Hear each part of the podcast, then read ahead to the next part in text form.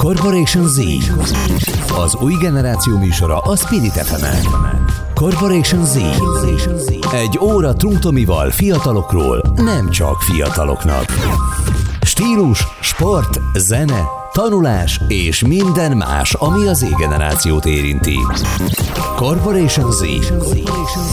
Trunktomival.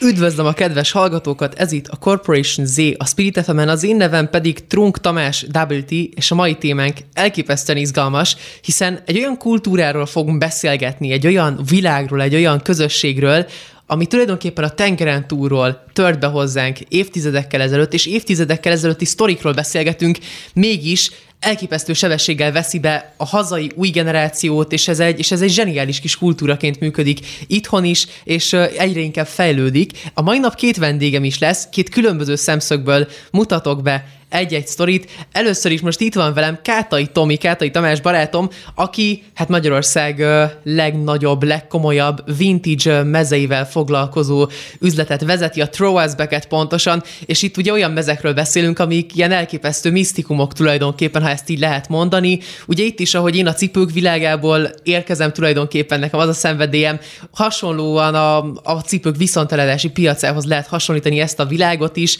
tulajdonképpen teljesen klasszikus mez ezek felbecsülhetetlen értékeket vesznek akár fel, és uh, neked pedig ez a szenvedélyed, te ezen keresztül vagy ennek a világnak a része, és még mielőtt belekezdünk a mi beszélgetésünkbe, a mai második vendégem pedig Gaben lesz a BSV magyar hip-hop formációból, aki szintén egy óriási NBA fanatikus, különben Tominak szintén jó barátja, uh, vagyis közös jó barátunk, úgyhogy elképesztő dolgokról fogunk ma beszélgetni. Na de először is, Tomi, köszi, hogy itt vagy, köszi, hogy beszélgethetünk.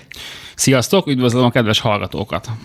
Ugye a mai adásunknak tulajdonképpen az apropója a Last Dance sorozat, dokumentumfilm sorozat, ami hát szerintem mindannyian értesültünk róla, még azok is, akiknek közese volt eddig a kosárlabda világához, a kosárlabda kultúrájához. Tulajdonképpen, ahogy már mondtam, egy olyan történet bevette a teljesen hétköznapi fiatalok és felnőttek világát, ami a 80-as, 90-es években húzódott végig, és, és hát látszólag semmi közünk nincs hozzá, de mégis itt vagyunk most, és beszélgetünk arról, hogy, hogy ez a sorozat Michael Jordan és a Chicago Bulls utolsó nagy legendás évéről um, hogyan, hogyan tudott egy ekkora felhajtást és, és uralmat szerezni, és először is szerintem kezdjük is a, talán a, a jelennel a kosárlabda világában, hogyan fajulhatott tulajdonképpen ideig ez a dolog, ha ezt így viccesen lehet mondani.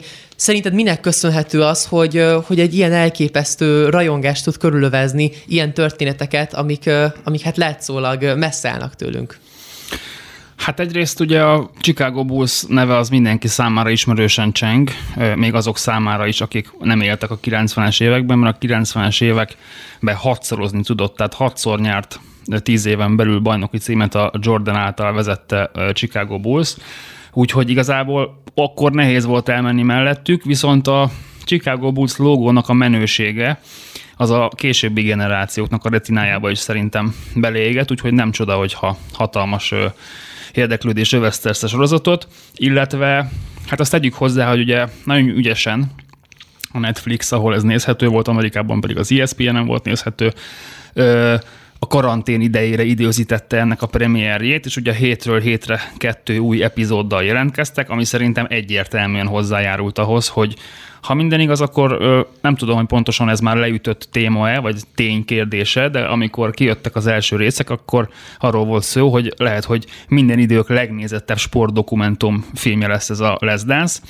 Mm, hát az, hogy hogy lehetett ez egy ilyen hatalmas nagy hype, az nyilván annak is köszönhető, hogy mindenki ránézett, hiszen most mindenki egy kicsit jobban ráért, mint egyébként uh-huh. ért volna, de azt gondolom, hogy ha bármilyen amerikai, vagy akár nemzetközi sporttörténelmi dolgot nézünk, akkor is a Chicago Bulls az, az, uh-huh. az top három dobogós ö, legjobb teljesítmény ever, vagy, vagy, vagy ismertség szinten, mhm. úgyhogy szerintem ez magyarázza Igen, azt, hát hogy... egy, egy nagyon érdekes témát dobtál most fel, ugye egy érdekes kérdést, méghozzá azt, hogy szerinted a a producerek ezzel a, ezzel a sorozattal csak jókor voltak jó helyen, ugye most itt, ahogy te is mondtad, a karantén időszak elejére beidőzítve ezt a sorozatot, vagy pedig, vagy pedig akkor is, hogyha most ez egy teljesen hétköznapi élethelyzetben um, kerül úgymond a streaming platformokra, akkor ugyanekkor a hatás lett volna, mert azért a kívülállóknak is ezt elmondanám, hogy egy, uh, hát egy elképesztően, uh, ahogy te is mondod, egy elképesztően nézett sorozat volt, és uh, mindenkiben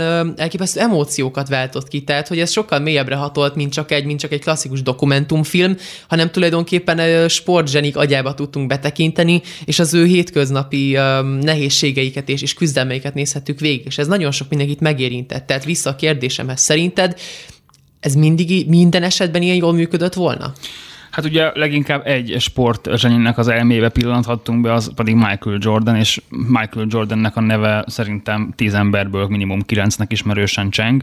Úgyhogy én azt gondolom, hogy igen, mindenképpen egy, egy hatalmas nagy felhajtás övezte volna korona ide vagy oda ezt a, ezt a sorozatot, de nyilván ez, hogy mindenki otthon volt, ez talán nézettségbe egy rátett egy, mit tudom én, 20-30 százalékkal nekem ez a személyes véleményem. Egyébként pedig mi most volt még benne a kérdésedben, hogy Ö, elfelejtettem.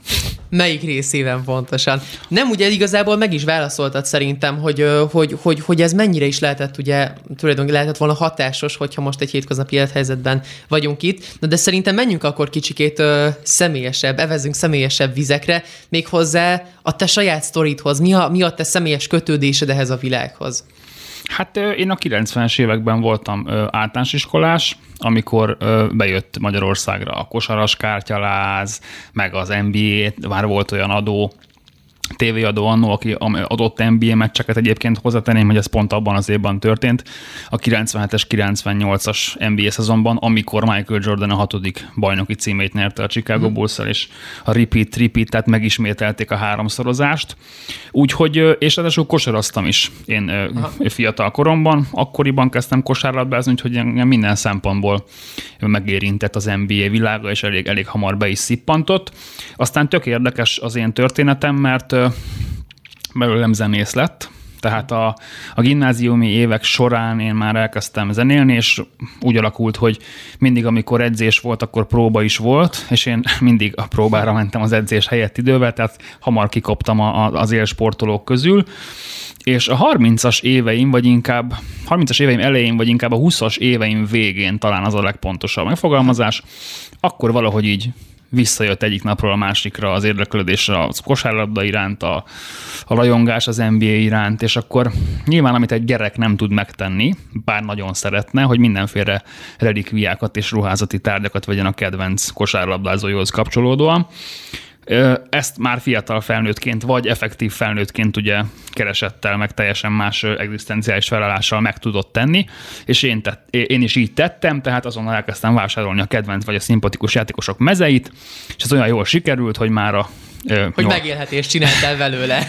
Hát végül is az lett belőle, de az nagyon fontos, és most is szeretném kihangsúlyozni, hogy nekem sokkal hamarabb volt meg ez a gyűjtői szerelem. Tehát, ha. hogy mind az első mezeimet, sőt, tehát nem gyakorlatilag a mai napig gyűjtök, és egy több száz darabos kis házi kollekcióm van, de most már igen, olyan sok mez halmoztam föl nem személyes gyűjteménybe is, hogy azokból már adok is el egy ideje. Van egy tök menő boltod is, ugye, egy ilyen nagyon-nagyon kis, uh, hát egy zseniális vibe rendelkező kis üzlet, és hogyha már most belementünk ebbe, csak hogy kicsikét úgy um, a hallgatóknál is úgy, úgymond um, helyére helyezzük ezt a világot. Uh-huh. Most egy, egy meznek most egy uh, őrültebb viszonteladási értékét, mondjuk a legdurvább, amivel valaha személyesen találkoztál, a te kezeiden keresztül ment valamilyen módon, milyen érték volt az úgy nagyjából?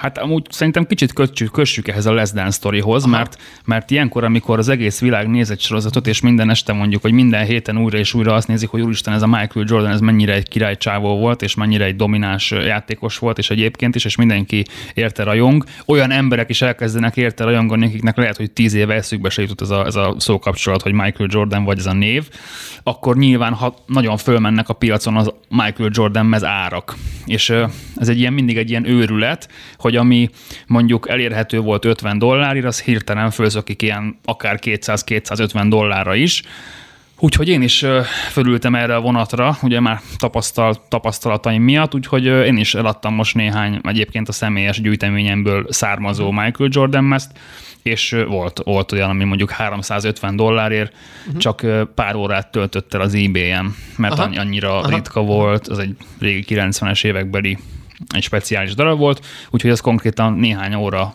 óra leforgása után már, már nem volt elérhető, mert lecsaptak rá. Igen, ez is kicsit ugye a, a tőzsdepiachoz hasonlít valamilyen módon, ahogy uh, ugye az én, én sneakeres világomban a, a cipőtőzsdeihez is uh, ezt mind lehet hasonlítani, és uh, szintén egy, egy izgalmas, egy, egy izgalmas tematika, hogy te úgymond, mint uh, eladó, vagy viszont eladó, vagy nem is tudom, hogy mi most a, a, tökéletes, uh, a tökéletes kifejezés, de mégis mennyire voltál szemfüles, vagy mennyire kellett szemfüles lenni eladói, eladói szemszögből, mert róla tudom, hogy te például van olyan mez, amit ugye Amerikából igazából hetekkel a megérkezése előtt, vagy akár hónapokkal a megérkezés előtt berendelsz, és tulajdonképpen kicsit előre meg kell jósolnod a, keresletet egy hónap múlva. Mennyire tudtad jól belőni ezt a Les Dance őrületet? Hát sajnos semennyire, ugyanis azt is mondjuk el, szerintem tök érdekes információ, bár lehet, hogy az előbb már utaltam rá, nem emlékszem pontosan, de a Les Dance későbbre volt időzítve, tehát a nyár közepén jött volna, és a, a koronavírusnak a beköszöntével húzták előre olyannyira, hogy amikor az első két rész lement, akkor még nem volt megvágva a finálé, tehát annyira, annyira folyamatában láthattuk a részeket, hogy, hogy elképesztő,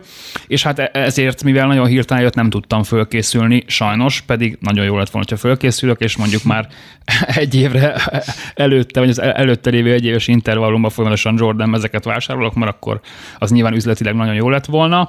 Egyébként abszolút van ilyen dolog, amit mondasz. Most például kicsit kitekintés, de tök jó példa, hogy minden évben vannak ugye ígéretes újoncok a ligában, nyilván az NBA-ről, az amerikai profi kosárlabda ligáról beszélünk, és van egy Jamorant nevezetű srác, aki szerintem az év újonca lesz idén az eddigi teljesítmény alapján, és az ő egyik leglimitáltabb számba kiadott, vagy inkább legextrémebb dizájnú meze, az gyakorlatilag hónapok óta sold out, és elképesztő magasságokba adják már most a mezét, de nagyon durva belegondolni, hogy mi lesz mondjuk tíz évvel később ezekkel a mezekkel, mondjuk így ár szempontból. Pontosan, és ugye itt még egy mellékes kis uh, uh, side story, hogy pontosan ugye erre a Jamorant mezre én is, én is vadásztam rajtad keresztül, és, és rajtam is aztán végén a, az ára fogott ki után végérvényesen. De mindenképp érdekes az, hogy ugye hogyan oszlik el úgymond ennek a, az értéke olyan szempontból, hogy egyrészt uh, óriási értékre törnek a minél régebbi, minél izgalmasabb vintage mezek, közben pedig aztán, ahogy te is mondod, mondjuk a, a legígéretesebb újoncoké. Igen, igen. Vagy ez ismer valamilyen módon akkor, hogyha most egy Jammerant mezről beszélünk, egy, egy, egy investíció mondjuk 20 év múlvára? Azért ilyen magas az ára? Hát inkább ez mindig összefügg, a, kereslettel függ össze mindennek Aha. az állat. Tehát, hogyha van egy kis hype, és most ugye nem kell messze menni, sajnos egy sokkal szomorúbb és számomra sokkal mélyebben érintőbb példával is szolgálhatok. Ugye mhm. idén évelején elbúcsúztunk Kobe Bryant-től, és számomra egészen megdöbbentő volt az, hogy az ő tragikus halálát követően egy órával már tele volt az eBay-a 5-6-szoros árra árazott mezeivel, szóval egészen sokkoló volt látni azt, hogy mennyire gyorsan reagál a, a keresletre a piac, és az árak nem feltétlen, tehát szerintem nagyon kevés olyan ember van, aki mondjuk egy ruhadarabot vagy egy cipőt azért vesz meg, hogy na majd tíz év múlva adom, és akkor húszszoros értéken fog tudni megválni tőle. Ez inkább, ha már valamire, akkor a kártyák világára jellemző. Aha. A sportkártyák Aha. világára. Ott tényleg van, hogy egy családapa azért fektet be egy szerinte ígéretes újoncnak a kártyáiba, hogy mondjuk 18 évvel később a lányának abból tudja finanszírozni az egyetemi költségeit. Ez mondjuk őrület.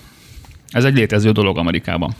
Hát én is, mert sok, sok őrületes dolgot láttam a cipőpiacon, de mondjuk ez pedig aztán végképp egy ilyen, egy ilyen, egy ilyen hétköznapi sztori tulajdonképpen, hogyha úgy nézzük, ami mégis lesokkolja teljesen az embert. De, de térjünk is kicsikét vissza a Michael Jordan sztorihoz, a teljes Les Dance sztorihoz, hogyha a Merkel szerepét látjuk jelenleg a, a világban, azt láthatjuk, hogy jelenleg is különböző Black Lives Matter movementre, hogy csak egy pillanatra kitekintünk, mennyi mezre sok márka felelősséget vállal, és, és tulajdonképpen inspirál, és ugye sokan mondják azt a generációnkról, és, és igaz is, hogy egy elképesztően márkorientált generáció vagyunk, amit szerintem sokan félreértenek, hogy ez nem egy negatív dolog, hiszen márkák elképesztően erőteljesek lehetnek, és nagyon pozitív irányba is, is vihetnek minket, pont ahogy ezt az előző példát is mondtam, és hogyha most a márkáknál maradunk egy kicsit, szintén egy nagyon izgalmas pont az, hogyha Michael Jordan karakterébe betekintünk, nagyon-nagyon sok óriási kosárlabda játékos láthattunk, Magic Johnson, Charles Barkley, de egyikőjük sem tud megközelítőleg hosszú távon egy olyan névnek számítani,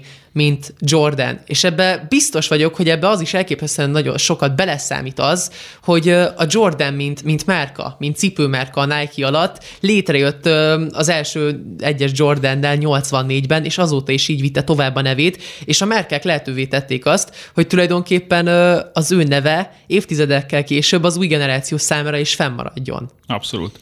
Hát van ez a, az, a, az a mondás, vagy kimutatás, vagy nem is tudom, hogy, hogy a Jordan az a brand, az egyetlen olyan brand, akik, amit a, azok is menőnek tartanak, akik, akik már nem kötik Michael Jordan nevéhez. Tehát, hogy vannak olyan fiatalok, sőt, megkockáztatom korodbeliek, akik, akik egyébként fiatalok, tehát nem, nem mondtam butaságot, de ö, szóval ők menőnek tartják a Jordan, de nem tudják, hogy Jordan az egy kosárlabdázó személy volt. Tehát, hogy a, a márkának a státusza anélkül működik, hogy, hogy, hogy tudnák azt, hogy honnan, honnan származik, vagy, vagy tudnák mihez kötni, ami egészen elképesztő, uh-huh. és ö, szerintem soha nem volt olyan másik NBA játékos, akinek ennyire domináns bármilyen signature terméke lett volna, és nem is lesz, mert igazából Michael Jordan-t a, a ligába két játékoshoz szokták hasonlítani, illetve bocsánat, ő, a másik két játékost szokták hozzá, hozzá hasonlítani, a LeBron James-t és Kobe Bryant-et, de valójában mindig az ilyen összehasonlításokból Michael Jordan Jordan torony magasan jön ki a valaha volt legjobb kosárlabdázó címmel,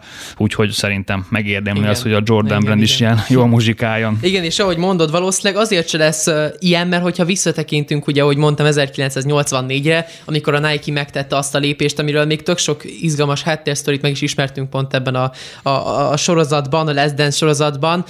Ez egy elképesztően rizikós lépés volt tulajdonképpen, tehát egy, egy rukinak, tehát egy első éves NBA játékosnak adtak egy, egy saját márkavonalat, úgyhogy akkor a Nike pedig egy, egy teljes underdog volt, tehát ők voltak a, hát a, a kis felkapaszkodók a piacon, mai szemmel ez tulajdonképpen elképzelhetetlen. És hogyha most Michael Jordan karakterénél maradunk, itt a sorozat kapcsán természetesen őt is sok kritika érte, hiszen azért hozzá kell tenni, hogy ezt a sorozatot ugye valamilyen módon az ő karakterére építették fel. A végkifejlet az volt, hogy, hogy, hogy Michael Jordan inspiráljon minket, és természetesen még inkább felnézünk erre a, a személyiségre. Sokan megvádolták azzal, hogy, hogy nem mondott el adott sztorikat, átforgatott adott sztorikat az ő javára. Te erről mit gondolsz? Neked azért ebbe egy elég nagy betekintésed van azért a, a tapasztalatod és az NBA tapasztalatod alapján. Nagyon sok dolog eszembe jutott, még föltetted ezt a hosszú összetett kérdést. Egyrészt az, hogy kicsit spoilert szerintem megengedhetünk, és mondhatunk ilyeneket a cipő, cipős topikra visszatérve, hogy, hogy Michael Jordan kimondja ebben a sorozatban, hogy Adidasban szeretett volna játszani, és igazából a menedzserének köszönhető az, aki azt mondta minden egyes cipőgyártónak, akivel tárgyalt, hogy mi egy saját brandet akarunk, aki megadja nekünk, ahhoz megyünk, és mivel ahogy te is mondtad, a Nike mindenáron szeretett volna végre egy nagy nevet szerezni, ezért a Nike bevállalta, de úgy visszakapcsolódva az előző kérdésedhez az, hogy végül a Jordan brand ennyire hatalmas ívet tudott befutni, azért szerintem rengeteg más tényezőnek is köszönhető, például Tinker Hatfieldnek a legendás és újító dizájnjainak, és stb. stb. A másik, hogy sok kritika érte ezt a sorozatot, hát én is azt gondolom, hogy egyrészt például számomra nem volt, nem volt újdonság Michael Jordannek a karaktere, tehát ezért már elolvastam jó pár Jordan könyvet életrajzi könyvet, stb. róla, úgyhogy aki ugyanígy tett, vagy kicsit is érdeklődött a, a ligának a dolgaival kapcsolatban, vagy azon belül Michael Jordan iránt, azt tudta, hogy ő azért egy eléggé egy hát most lehet, hogy sokan nem fognak megkedvelni, de eléggé egy ilyen egoista, narcisztikus ellenmondás nem tűrő személyiségű játékos volt, és hogy ez, ez, a, ez a, hogy mondjam, szembemenés nem tűrő alapvető beállítottság tudta őt ilyen, ilyen magasságokba emelni, hogy ő egyszerűen nem bír veszteni. Most az, hogy, az, hogy ezzel a játékossal milyen lehetett mondjuk így együtt játszani, az mindenkinek a fantáziára bízom.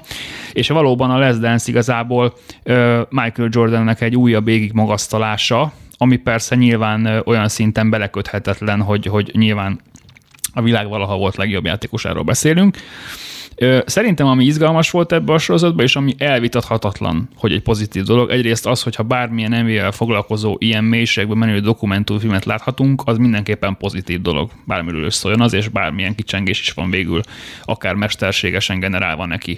Ami nagyon nagy dolog volt ebbe a Les Dance-be, és amit nagyon sokan vártak olyanok, akik egyébként a ligának a történéseivel képbe voltak, az az, hogy be volt harangozva, hogy a 97-es, 98-as szezonban 500 órányi unseen footage, tehát egy, uh-huh. Egy stáb végigforgatta azt a, azt a szezont. És így olyan, olyan archív felvételeket volt szerencsénk látni abból a, hát gyakorlatilag 20 22 évvel ezelőtti szezonból, amik, amikért abszolút megérte. Tehát az, hogy a 97-es, 98-as All-Star gálán ülnek a játékosok az öltözőbe, és spanos, spanoskodnak, és beszélgetnek, és egymás vállát ütögetik, az egy olyan, olyan aura, meg egy olyan, olyan szitu, amiben szerintem hatalmas, hatalmas élmény volt belelátni. Igen, nagyon sok vád érte a sorozatot, hogy valójában a rendezők Jordan közeli barátai voltak, és hogy csomó olyan dolog elhangzik a sorozatban, ami vitatható. Szerintem az éremnek mindig kettő oldala van. Összességében úgy foglalnám össze, hogy azért ez egy tök jó dolog, és ezek, ezek a felvételek miatt abszolút megérte, de nekem is volt egy néhány olyan dolog, amivel azért fenntartásaim vannak. Hm. Igen, de azt is ugye megmutatta azért a sorozat, hogy ahogy mondott, persze Jordannek megvolt a, a maga karaktere, de, de mégis egy, egy olyan vezetői szellemiséget mutatott, ami, ami máig is hát elképesztően megirigyelhető, és, és világvezetők akár megirigyelhetik, tehát, tehát mindenképp inspirált minket, és attól függetlenül, hogy persze sok kritika pont is érte, és sok ponton feljöttek olyan kérdések, amik, amik vitathatóak voltak. Egyébként visszatérve, bocsánat meg, hogy belevágok a szabadba, visszatérve, ez a Lesden sorozat végül is sajnos ö, nem arról szólt, amiről sokan vártuk, hogy fog, uh-huh. hogy tényleg a 97 9 mert a 97-98-as szezonban az történik, hogy van egy csapat az NBA-ben, akit már akkora rockstárok világszerte, hogy még itthon Magyarországon is tudjuk a, a minden játékosnak a nevét, mert egyszerűen a világon mindenhova körbért ez a sztori, és ezt a csapatot nem tudták egybe tartani. Tehát, hogy ö, és szétment ez a bajnok csapat úgy, hogy gyakorlatilag bajnokként darabjaira hullott. És ez egy nagyon érdekes történet, így sport, történ, sport nehéz szó, hogy, hogy mi történt ott vezetésügyileg. És ezt kapirgáztak kicsit a sorozat, de csak minimálisan mennek bele. És végül is ö, szerintem erről várták az emberek, vagy az, a szakavatottabb, vagy a liga iránt már régebben érdeklődő emberek, hogy fog ez szólni, de végül is azt mondhatjuk, hogy inkább ez a sorozat Jordannek a bemutatása Aha. és az ő, ő elért eredményeinek a fába való belekarcolása volt egy olyan generáció számára, uh-huh. akik még ezt nem tudhatták. Tehát most csomó olyan ember is megismerte azt, hogy ő mit csinált, mi a története, stb., akik Pontosan. Mondjuk egy sokkal fiatalabb pont, generáció. Pont valamilyen, valamelyik NBA legenda vagy sztárjátékos pont erről írt még egy tweetet, nem emlékszem már pontosan, hogy ki volt, de pontosan ő írta azt, hogy azért zseniás ez a sorozat, mert az új generáció, aki bár hordja a cipőit, és, és, és, és feltekint rá, mint egy ikon a ruháin és a cipőin keresztül, most megismeretik, hogy milyen volt tényleg a pályán. Úgyhogy az biztos, hogy Michael Jordan egy, egy óriási kultuszt hozott létre, és ezt a világot, ezt az NBA világot, hát egy új szintre emelte nemzetközileg, és szerintem erről órákat tudnánk beszélgetni, de hát ami nagyon köszi, hogy most itt voltál velem, és hogy, és hogy dumálhattunk erről. Ne menjenek a kedves hallgatóink sehová, mert pár perc múlva újra itt leszek Gabennel a BSV formációból, és az ő NBA sztoriáról és Les Dance sztoriáról fogunk beszélgetni, és addig is mindenképp ajánlom nektek, hogy csekkoljátok Instagramon egyrészt a Throw Us Back Store-t, hogyha nagyon király vintage NBA ezeket akartok, azon kívül pedig akár nézzetek fel az én Instámra, a Double T néven megtaláltok, és a corporationz.hu-n még sok izgalmas ö, új generációs témáról olvashatok, pont akár a Les Dance témakörben Nagy András ö, óriási Jordan gyűjtő cikkét is ö, saját tapasztalatairól. Úgyhogy pár perc és újra itt vagyunk, ez itt a Corporation Z, a Spirit fm nem menjetek sehová. Sziasztok! Én is köszönöm szépen, hogy itt lehettem, sziasztok! Ez volt a Corporation Z, Corporation Z. Trunk Tomival, a Spirit fm